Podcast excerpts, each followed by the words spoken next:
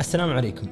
في يوم الاثنين الثامن من رجب لعام 1436 للهجرة الموافق 27 أبريل 2015 أصدر مجلس الوزراء قراره الرقم 317 متضمنا الموافقة على إنشاء الهيئة السعودية للمحامين وتنظيمها. هذا القرار اللي يمثل أبرز المنعطفات في تاريخ مهنة المحاماة في المملكة العربية السعودية. أنا عبد العزيز المهيدر وهذا بودكاست 317 الإذاعة القانونية الحوارية اللي تستهدف المختصين والمهتمين بقطاع المحاماة والاستشارات القانونية.